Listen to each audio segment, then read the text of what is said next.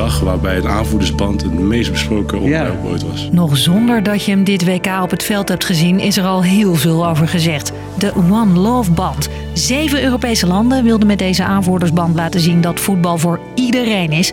Totdat de Wereldvoetbalbond FIFA ze terugfloot. Dat wordt niet toegestaan door de FIFA op een manier dat heel erg jammer is. Ik ben Dielke en ik vertel je hoe de FIFA met landen ruziet over One Love. Lang verhaal kort. Podcast van NOS op 3 en 3FM.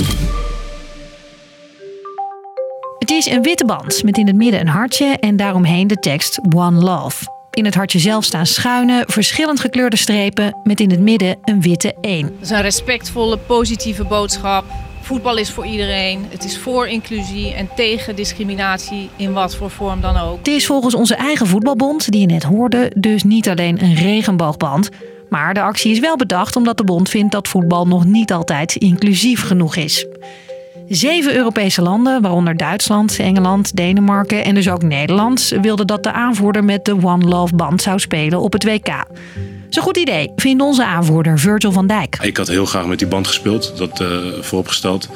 Maar uh, niet ten koste van een gele kaart natuurlijk. Ja, want de FIFA floot ons terug. Ze willen de band niet hebben. En wie hem toch draagt, krijgt van de scheids meteen geel. Nog voordat hij de bal heeft aangeraakt. En nu kunnen we geen kant op. Zegt de KNVB. Want... Wij willen niet dat uh, natuurlijk het ten koste gaat van het feit dat wij wereldkampioen willen worden. Vult de bondscoach aan. Journalist Edwin Schoon volgt al meer dan tien jaar alles wat de FIFA doet. En hij is niet verbaasd over wat er nu gebeurt. Het staat gewoon in de statuten hoor, van FIFA dat voetbal niet gebruikt mag worden voor politieke statements. De voetbalbond ziet de band dus als een politiek statement en wil hem daarom niet hebben. Al denken veel mensen dat het vooral Qatar is dat niet zit te wachten op al die regenboogkleuren tijdens het toernooi. De beslissing van de FIFA zorgt voor heel wat ophef, ook buiten het veld. Bijvoorbeeld in de voetbalpraatprogramma's. Het is natuurlijk van de zotte dat een gastland nu eigenlijk aan het bepalen is wat de regels zijn en dat er sportieve consequenties zijn bij het doen van een aantal acties. En via allerlei manieren proberen landen alsnog een statement te maken. Tijdens de teamfoto hielden de Duitse spelers uit protest hun hand voor de mond. Een goed statement, vindt voetballer Davy Klaassen. Wat de Duitsers nu hebben gedaan, dat uh, ja, vind ik een originele manier om het statement uit te dragen. Bondscoach Van Gaal is zo'n statement niet meer van plan.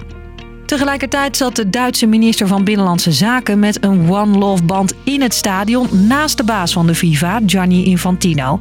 En een Belgische minister ging zelfs nog een stapje verder. Zij liep met de band op Infantino af. Wat ze nu zegt in Infantino, dat kunnen we moeilijk clip lezen, maar uh, het zal waarschijnlijk iets zijn zoals Infantino. Je bent een enorme eikel en ik wil die band zoveel ik wil. Ja. Ik denk het ook. Nederland heeft tot nu toe niks gedaan. Want, zegt de KNVB... Nu kunnen we geen kant op. Is volgens sportadvocaat Dolce Gaar niet helemaal waar. De KNVB kan naar het KAS de internationale sportrechtbank. Als je gezamenlijk op, op, optreedt en je zegt we gaan naar het KAS, dan denk ik dat je daar best een zaak hebt die je kunt bepleiten. Maar de KNVB heeft samen met de andere bonden besloten dit niet te doen. Sportminister Connie Helder die denkt er wel over na om komende wedstrijd ook met een One Love band op de tribune te zitten. Nu, midden in het toernooi, is er dus een hoop protest. Maar als de stadions straks weer leeg zijn en het WK voorbij is, gaan we het hier dan ooit nog over hebben of blijft het stil? Journalist Edwin Schoon is bang voor dat laatste. Want de Europese landen kunnen er wel helemaal klaar mee zijn. Ze zijn niet alleen. Bij de FIFA zijn 211 landen aangesloten. En dat zijn er zelfs meer dan bij de Verenigde Naties. En daar zitten er ook bij die het verbieden van zo'n band wel prima vinden. We zijn gewoon in de minderheid eigenlijk. En dat is voor Europa ook wel een heel lastig besef opeens. En zelf een groot toernooi organiseren zonder FIFA? Dan is de volgende vraag hoe dan? Want uh, je kan niet uh, met drie landen een toernooi gaan organiseren. En dan kom je weer terug bij het geld. Want de grote sponsoren zitten bij FIFA. Precies. Grote bedrijven als Coca-Cola of Adidas. Football is everything, impossible is nothing zorgen dat FIFA alles kan organiseren. En Edwin denkt dat die misschien wel in actie komen. Dat er een nieuwe generatie bestuurders bij Visa, bij Adidas, bij Coca-Cola aantreedt die op een gegeven moment zegt: ja, hier willen we vanaf. Eigenlijk is er maar één manier om wat te doen: een blok vormen. Als je structureel iets wilt veranderen, moet je met sponsors en met uh, zenders uh, bij elkaar gaan zitten. En met een paar grote bonden. Dan pas kun je daar echt iets aan doen. Dus, lang verhaal kort, de One Love Band zorgt voor heel wat discussie.